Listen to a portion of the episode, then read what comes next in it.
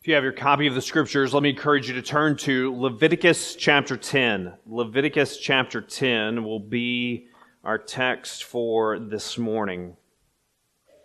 And as you are turning to Leviticus chapter 10, I just want to express my gratitude to the deacons for their prayers this morning. I am humbled to serve in this role. I am humbled to, by their prayers for me and for my family. But I also want to say how grateful that I am for our deacons. The deacons and I, for the past few months, have been reading through a book together about deacons, just to think about deacon ministry together. And as we have read through that book and talked about it repeatedly, I am reminded of how grateful that I am for the men who serve our church in this role and how different things could be if the dynamic between the pastor or pastors and the deacons were not what it is. Not every church knows a body of men that sees their role as servants of the church. And I appreciate our deacons, their servant heartedness, and the camaraderie that we share in ministry together. So thank you, deacons. Congregation, as I have before, I encourage you to continue to pray for our deacons and to express gratitude to God for these men who serve us so faithfully. Something that I'm not so excited about or so enjoy are traffic laws. Traffic laws are a good thing. They are intended to serve drivers, pedestrians, and some traffic laws I don't necessarily like, but I understand. For example, just thinking about speed limits for a moment. Old Reynoldsburg. Many of you know that the, the speed limit through Old Reynoldsburg was lowered to 25 sometime in the past months. I don't know exactly when. If anybody can tell me when the last time was that they were actually even able to drive 25 through that section, I'd be happy to know that. Uh, but I get why they lowered that, wanting to make that area more pedestrian friendly. I don't necessarily like it when I have to slow down going through there, but I get it. One that I don't get, I'll be honest, 50 on Broad Street. I get it once you get out going towards Pataskala and you're out in the country, but in the residential section, I don't get it. I've been a victim of 50 on Broad Street. Fortunately, not too terribly, though the car was totaled. But others, much more severely. I, I just, I don't get, I don't get 50 on that, that stretch. But that's, that's a discussion for another day. Some laws we understand, some we don't, some we like, some we don't. Sometimes we understand them, sometimes we don't understand them. Sometimes we understand why they're enforced the way that they are enforced. Sometimes we wonder if a particular law is even being enforced.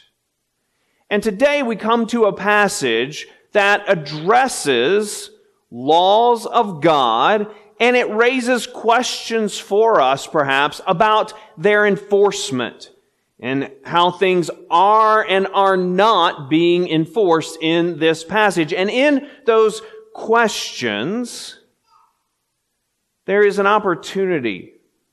There is an invitation for us to consider closely and seriously how we approach the living God. Follow along as I read Leviticus chapter 10. Now, one more comment before I read Leviticus 10. If you're joining us this morning because of the Christmas season, perhaps you're here visiting with someone, you're with them at Christmas for, for whatever reason, you may hear this passage and think, wait a second, that's not very Christmassy. No, it's, it's really not. Oh, as I said earlier, we've been working our way through the book of Leviticus, and this is where we come this morning in our next study of the book of Leviticus. However, I will say that there is more about Christmas in this passage than meets the eye. And if you don't believe me, come back next week and we'll see. We won't necessarily be looking at Leviticus 10 next week, but we'll see how this connects with the hope of Christmas. Anyway, Leviticus chapter 10. Now Nadab and Abihu, the sons of Aaron, each took his censer and put fire in it and laid incense on it and offered unauthorized fire before the Lord, which he had not commanded them.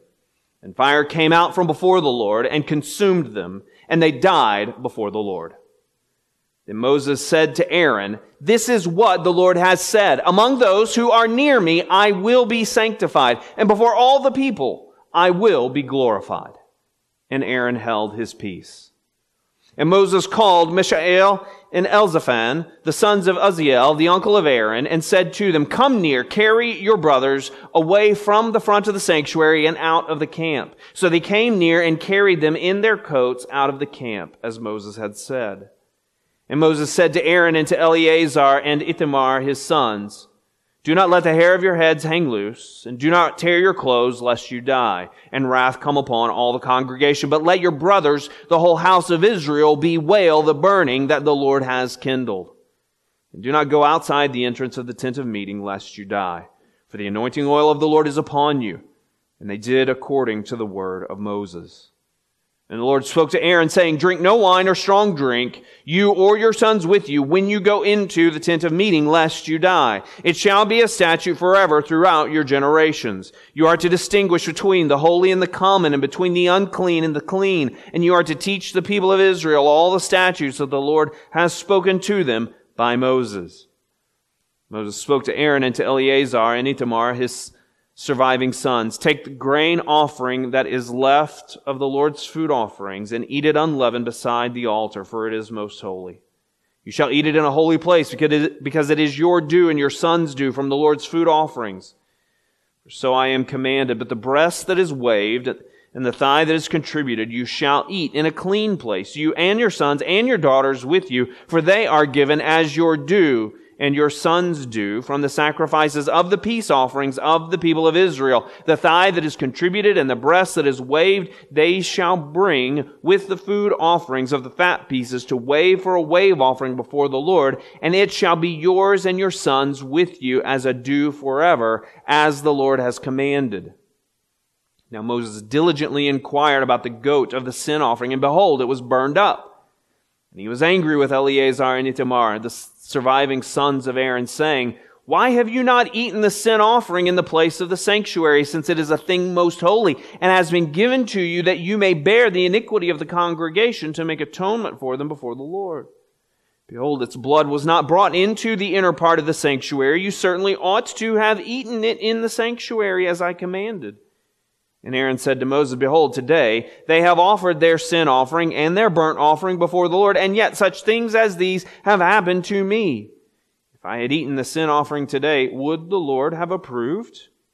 And when Moses heard that, he approved. Now, as we consider seriously how we approach the living God, in keeping with the theme of traffic laws and driving, three overall observations I think help us to see how this passage calls us to consider our approach to the living God. First, this passage, I think, warns us not to pump the brakes. Don't pump the brakes. While it tells us not to pump the brakes, it also reminds us that we must stay alert. We must stay alert as we read this passage and consider its application and as we think about application and our approach to the living God, we must proceed with caution. We must proceed with caution. So don't pump the brakes. Stay alert and proceed with caution. First of all, don't pump the brakes. Now, depending how old you are, you may have driven, and many of you drove before the advent of anti-lock brakes. And before anti-lock brakes came on the scene, if you hit a stretch of ice or a slick patch, how were you to slow down the car? The way my dad taught me was you are to pump the brakes because you don't want to turn your car into a set of ice skates. But the rules have changed. The rules have changed with the advent of anti-lock brakes. The anti-lock braking system that many, if not all of our cars are now equipped with is designed to pump the brakes for you so that if you pump the brakes, you contravene, you counteract what the car system is actually trying to do and help you, and you can make the matters worse. So if your car has anti-lock brakes, don't pump the brakes. This passage, I think, warns us to not pump the brakes. What do I mean? Well, this is a very striking event. It's easy for us to read and pass over and not really think too closely about what has happened. But what has happened at the beginning of the passage? Aaron has four sons who are serving with him, who have just been ordained to the priesthood. By the end of the passage, there are only two sons serving with Aaron. Because the fire of the Lord has burned two of them. This is a very serious event. And it's a serious event and a significant and dramatic event that we can be tempted to want to pump the brakes on. To say, wait a second. There's something wrong here. There's something amiss that I need to correct or adjust. In his book, Trusting God Even When Life Hurts, author Jerry Bridges writes about the reality of pain and suffering in this fallen world. And he reminds biblically the reader throughout that book that there are three character qualities of God that we must remember as we walk through pain and suffering in this life. We must remember that God is good. We must remember what the scriptures tell us that God is wise. He is all wise and all knowing. And that God is all powerful.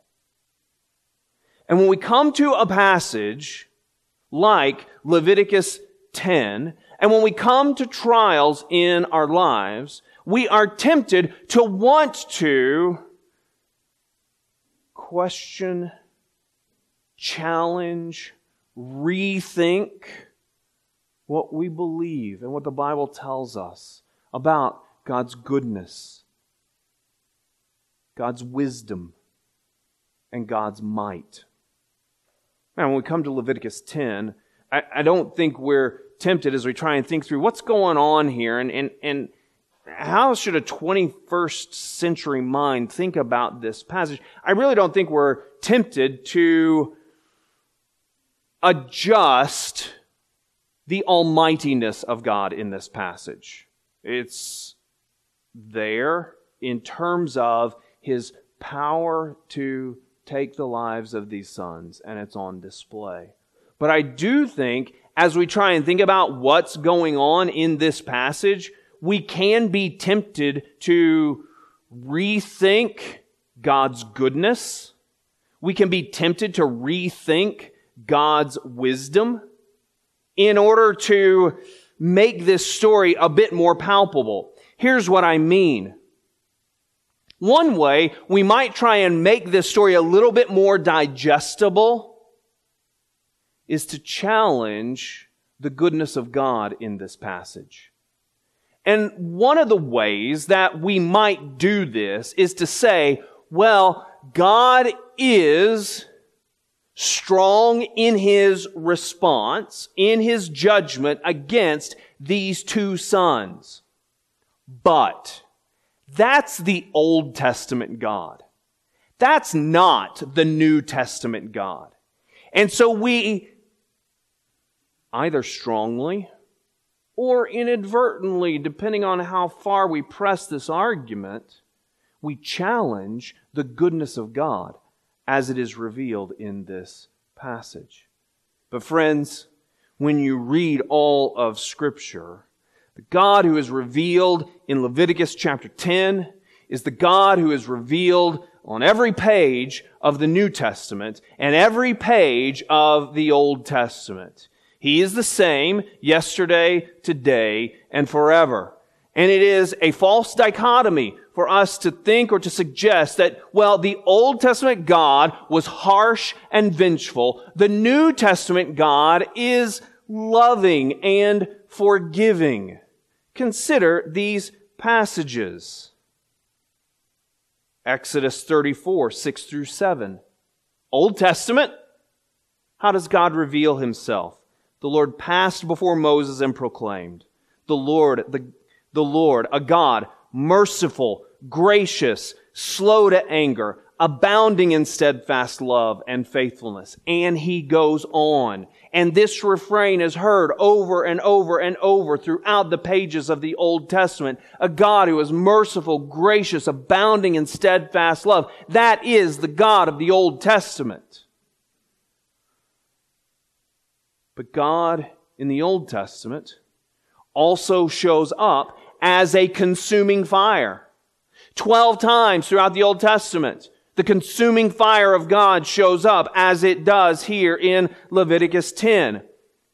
What's interesting about those 12 occurrences, half of the time, God's appearance as a consuming fire is an act of judgment, like it is in Leviticus 10. Like it is in Numbers 11, as the people complain before the Lord and the fire breaks out. As Korah and others assemble a rebellion against Moses and Aaron in, in Numbers chapter 16. The fire of the Lord breaks out against them and other places. Yes, the fire of the Lord shows up in judgment as it does here in Leviticus chapter 10. But in the other half of the occurrences, God's judgment, or God's fire rather, shows up as an act of blessing. Remember what we read just last week at the end of Leviticus chapter 9? Notice there, Leviticus chapter 9. In verse 22, Aaron lifts up his hands and blesses the people. Verse 23, Moses and Aaron go into the tent of meeting.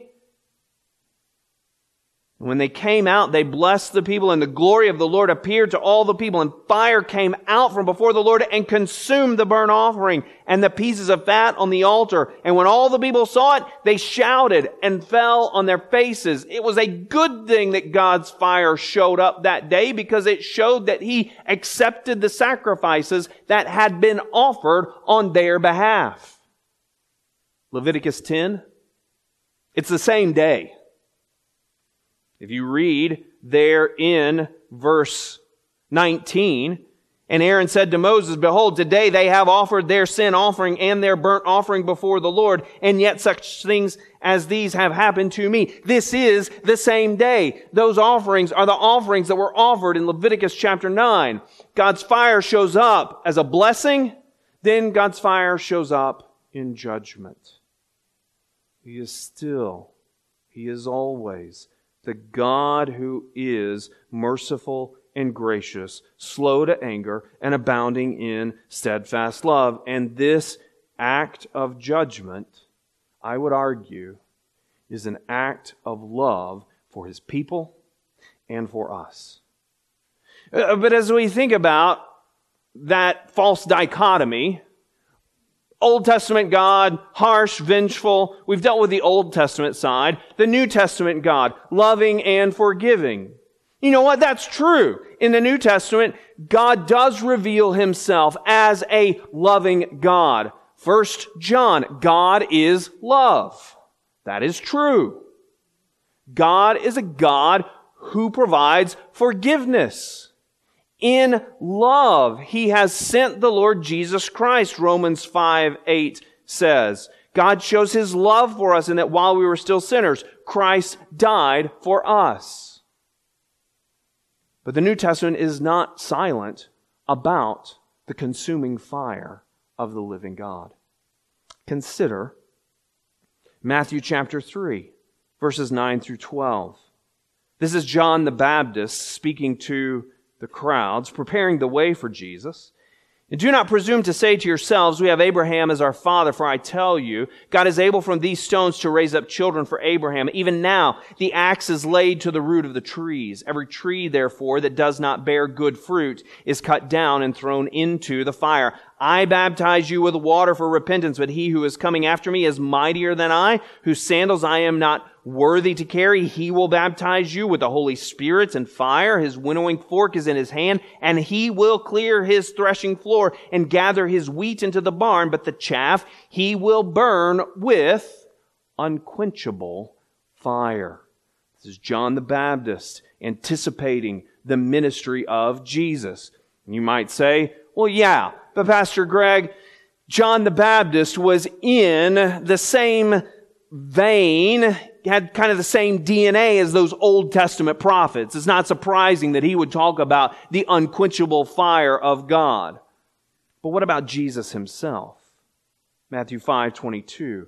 I say to you that everyone who is angry with his brother will be liable to judgment. Whoever insults his brother will be liable to the council, and whoever says you fool will be liable to the hell of fire. Matthew 13, 40 through 42, as Jesus is explaining the parable of the weeds, you can read that there in Matthew 13. Just as the weeds are gathered and burned with fire, so it will be at the end of the age. The Son of Man will send his angels, and he will gather out of his kingdom all causes of sin and all lawbreakers, and throw them into the fiery furnace. In that place there will be weeping and gnashing of teeth.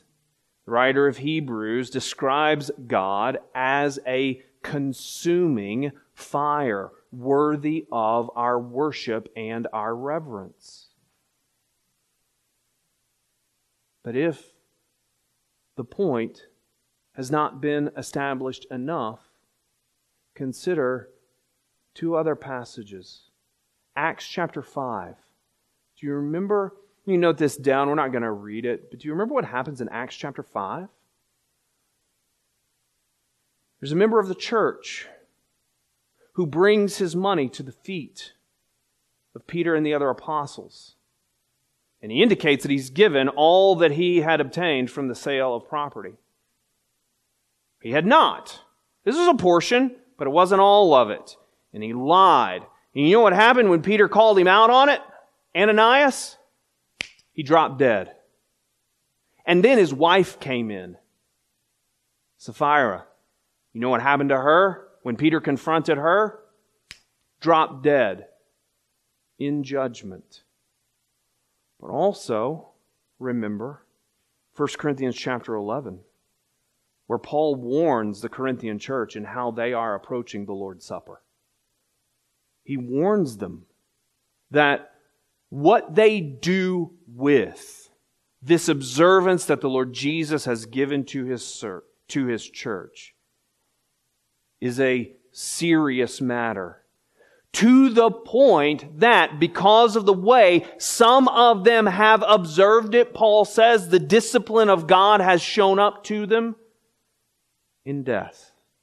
Some of them have been taken out of this life because of the way that they have approached the supper. Friends, it is a false dichotomy to read this passage and say well, that's the Old Testament God. The New Testament God is like that, is not like that. He is. Because the holy God of the Old Testament is the holy God of the New Testament. He is the one who is most holy. He is incomprehensibly good. But even if we're not tempted to downplay the goodness of God, perhaps we're tempted to downplay the wisdom of God in this passage and think, that seems harsh. Did God maybe overreact a little bit there? Was his hand a little too heavy in taking out those two men immediately? I mean, couldn't it have been like an electric fence where it was a little shock and they were pushed back? Why this strong response? Friends, we're going to deal in a moment with why this strong response. But as we are tempted to challenge the wisdom of God, we need to remember.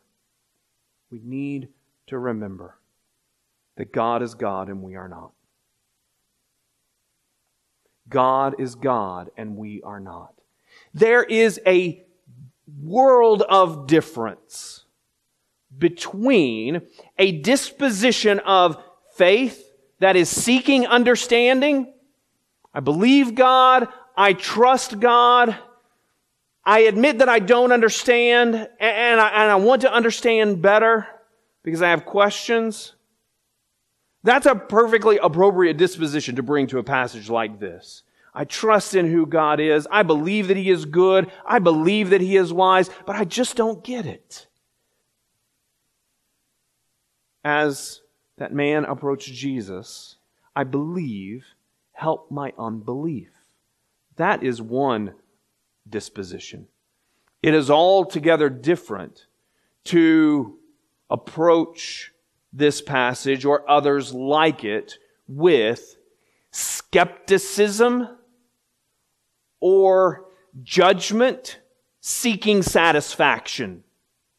God is wrong in the way that he handled this, and he needs to prove to me why he responded in this way, or I won't be satisfied. Few, if any of us, would be so crass in our approach. But, friends, we are not in a position to judge the actions, the character of the one true and living God who is perfectly holy and who does whatever he pleases in his goodness so that everything that he is and everything that he does is good. We are limited and we don't always understand it. But, friends, we are accountable to God. God is not accountable to us. And in this passage, this passage I think encourages us to affirm the wisdom and the goodness of God in this seemingly strong response in verse 3 of chapter 10. Notice, then Moses said to Aaron, This is what the Lord has said. Among those who are near me, I will be sanctified, and before all the people, I will be glorified. And how did Aaron respond? He held his peace, an indication that he accepted this response. And we too are to accept, even if we don't understand it. Because God is God and we are not because we are accountable to God and He is not accountable to us, because we can trust Him with every fiber of our being. Aaron accepted this response of Moses in reference to why God responded as he did. And in this way, this passage tells us don't pump the brakes on God even and especially when life is hard, when life is confusing, when things don't go the way that you would like them to. Friends, don't pump the brakes on God. He is to be trusted, even in the pain, even in the sorrow, even in the loss. He is good and He is wise and He can be trusted to the end. But this passage not only encourages us not to pump the brakes, and as usual, the other points won't be as long as that one. This passage encourages us not only not to pump the brakes on God, but it also cautions us to stay alert. To stay alert. There are a couple of dynamics as we read through this passage that we, we need to be aware of. Notice this passage is broken up really into three sections. In verses 1 through 7, we have the reality of this priestly error. This priestly error of this strange fire being taken before the Lord and the consequences that result and addressing of those consequences. We have in verses 8 through 11 a second section where Moses gives the priests instructions on who they are to be and what they are to do. And the Lord spoke to Aaron saying, drink no wine or strong drink, you or your sons with you, when you go into the tent of meeting, lest you die. It shall be a statute forever throughout your generations. You are to distinguish between the holy and the common and between the unclean and the clean. And you are to teach the people of Israel all the statutes that the Lord has spoken to them by Moses. This is who they are to be, and this is what they are to do as priests, as they have been discharged with their priestly responsibilities in being set apart in the ordination that we read about last week. But then, what happens in verses 12 through 20? We have another instance of priestly error. There was a wrong done, it seems, not it seems, most clearly, in verses 1 through 7, there is, it seems, a wrong done in verses 12 through 20. As Moses reminds the priests of their responsibility for the offerings, he notices something. Something has not been done that should have been done. Back up in verses 1 through 7, there was something that was done that should not have been done there was an error of commission.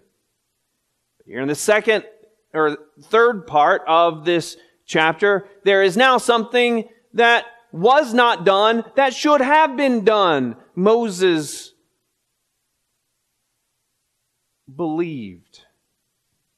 The priests, Aaron's sons, had not eaten the portion of the sin offering that they should have eaten.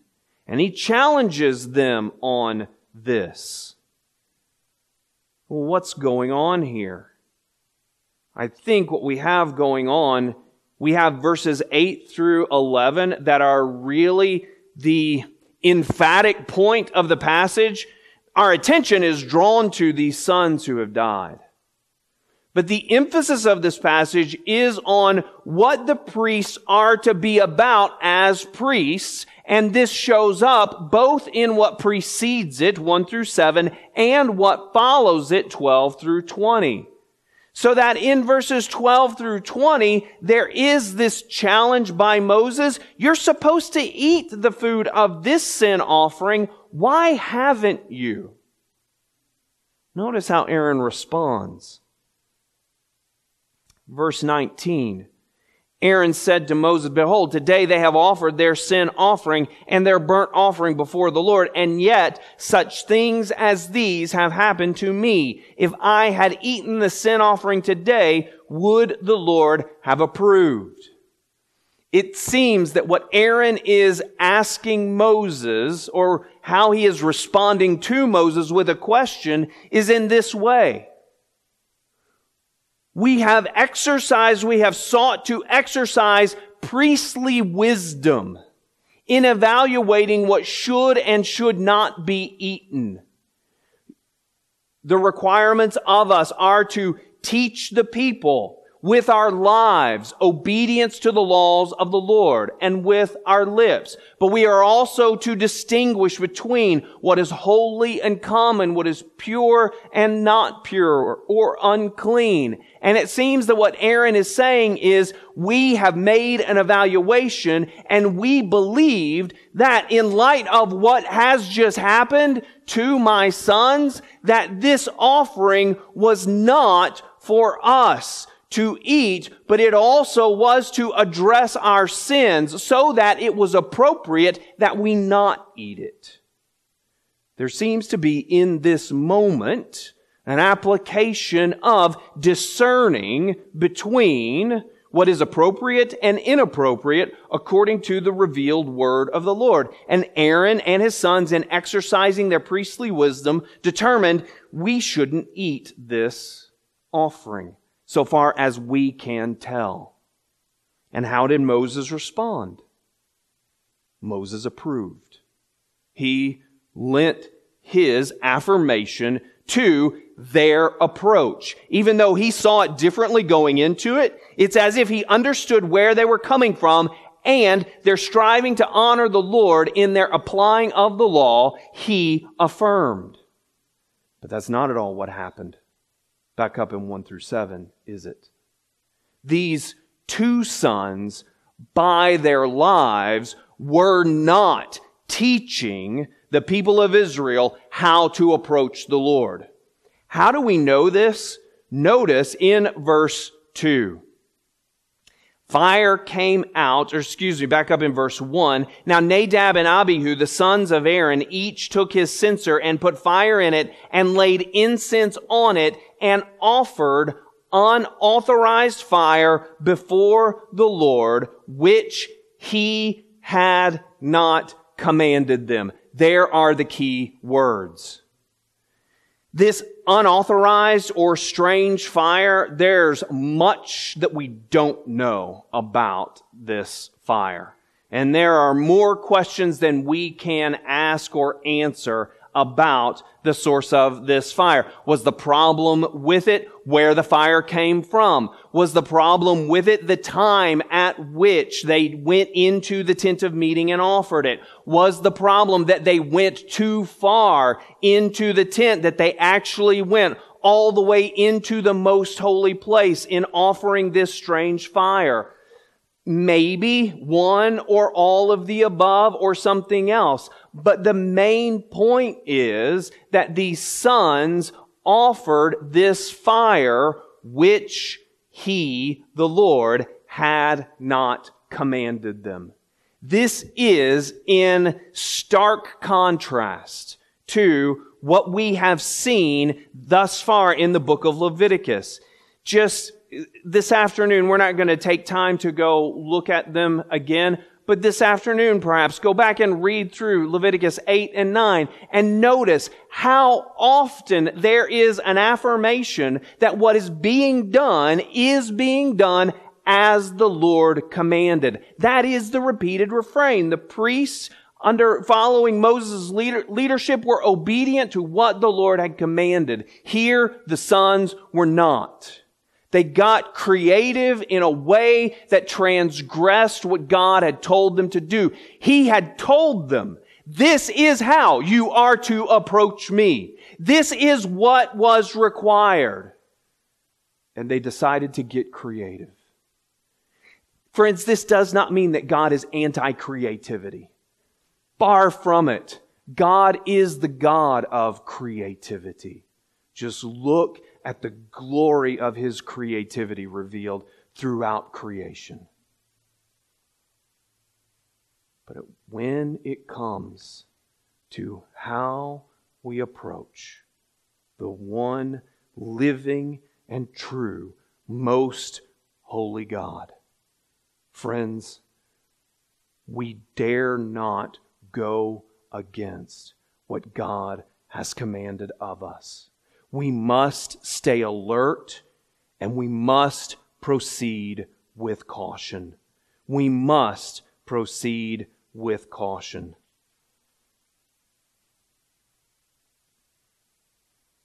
this passage reminds us in one way that the fear of the Lord is the beginning of knowledge. This passage warns us that we should possess a holy reverence before God and not think that we can just come before Him however we would. And I'll have more actually to say about this in the coming weeks.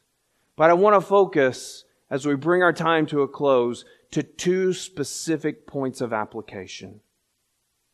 The problem with how these men approached the living God is that they did not honor him. They did not show him to be most holy. Among those who are near me, I will be sanctified. And before all the people, I will be glorified. They did not hold God out as most holy. They did not hold God out as the one to be feared, the one to be reverenced. And if we fall prey to the false dichotomy that the Old Testament God is a God of judgment and the New Testament God is a God of love and forgiveness, friends, we are not reverencing God. Moreover, if we fall prey to the false word that says we can come to God however we will, in whatever path we choose, if we fall prey to the false belief that in the end all roads lead to the same God, God is not being hallowed. He is not being honored because the scriptures bear witness that there is one and only one way into the presence of the Father. And that is by the person of His beloved Son, the Lord Jesus Christ. The only way in which we can come into the presence of the one holy God is with the clean hands and the pure heart that Jesus himself can supply by his death and resurrection. Friends, there is no coming to God. There is no knowing God. There is no walking with God. There is no true spirituality of which God approves? That is devoid of Jesus. Nor is there anything that God approves that is Jesus plus something else. Our God is a consuming fire. And in His grace, He has poured out that consuming fire on the person of his Son in his death in the place of sinners like you and me. This is what it means for Christ to be an atoning sacrifice. The fancy word is propitiation. The wrath of God poured out for sinners like you and like me. If you don't know Jesus today, friends, this is the only way that you can be made right with God. But here is the glorious good news. Our God, who is a consuming fire, does provide a way. He provides a way into His presence. So will you today look to Jesus? Will you today cast yourself on the steadfast, faithful love of God in Christ? We must consider carefully how we approach the living God. And we must approach him through Jesus. But I said there were two points of application. The other is right here before us. Scripture is very sober about the fact that when we observe the Lord's Supper, it is a sober moment. It is a celebratory moment. We take the bread and the juice with joy, with thankfulness in our hearts for what God has done for us in the breaking of Christ's body for us, His death in our place, and the shedding of His blood. We rejoice in that. Scriptures also make plain, as I alluded to from 1 Corinthians 11, that we must approach this table soberly, not in an unworthy manner. And so, as we prepare to take the supper together after we sing, use the time of our singing to examine your heart, to cry out to the Lord, See if there be any wicked way in me and lead me in the way everlasting. Open my eyes that I may see hidden sins, that I may confess them to you. Do work with God as we pray and sing. But also, as we prepare to take this supper, let me say to you who are here who don't know the Lord Jesus Christ, and you haven't identified with him in believer's baptism, let me encourage you not to partake of the bread and the cup now. When we read Scripture, when we look at the participants of the Lord's Supper, Scripture makes plain that it is those who are baptized believers in the Lord Jesus Christ. And if that's not you today, observe what is happening here. Perhaps you're here today and you don't know Christ at all, and you need to come to Him by faith. You can do that right now. I would love to talk to you this week. Perhaps you're here today and you say, I'm trusting Christ, but Pastor Greg, I haven't followed Him in believer's baptism. I would love to talk to you this week about what that would look like for you. As we are all here and as we all prepare to enter into this time, let us proceed, yes, celebrating what God has done for us in Christ, but let us also proceed with caution, recognizing that as we celebrate, we celebrate not only the God who loves and the God who forgives, but also the God who is a holy, consuming fire. Let's pray. Heavenly Father, as we come before you, Father, we pray that by our lives that you would be hallowed. Father, I pray as the deacons earlier prayed for me. I pray, Father, that by my life you would be increasingly hallowed, honored, held with reverence. And Father, we pray that as we prepare to sing the praises of Jesus, as we prepare to celebrate the death, burial, and resurrection of the Lord Jesus, especially his death and burial as we celebrate and take the Lord's Supper. We pray that you would help us individually to do so in a worthy manner. Help us to do so with soberness. Help us to do so with joy in our hearts. In Jesus' name we pray. Amen.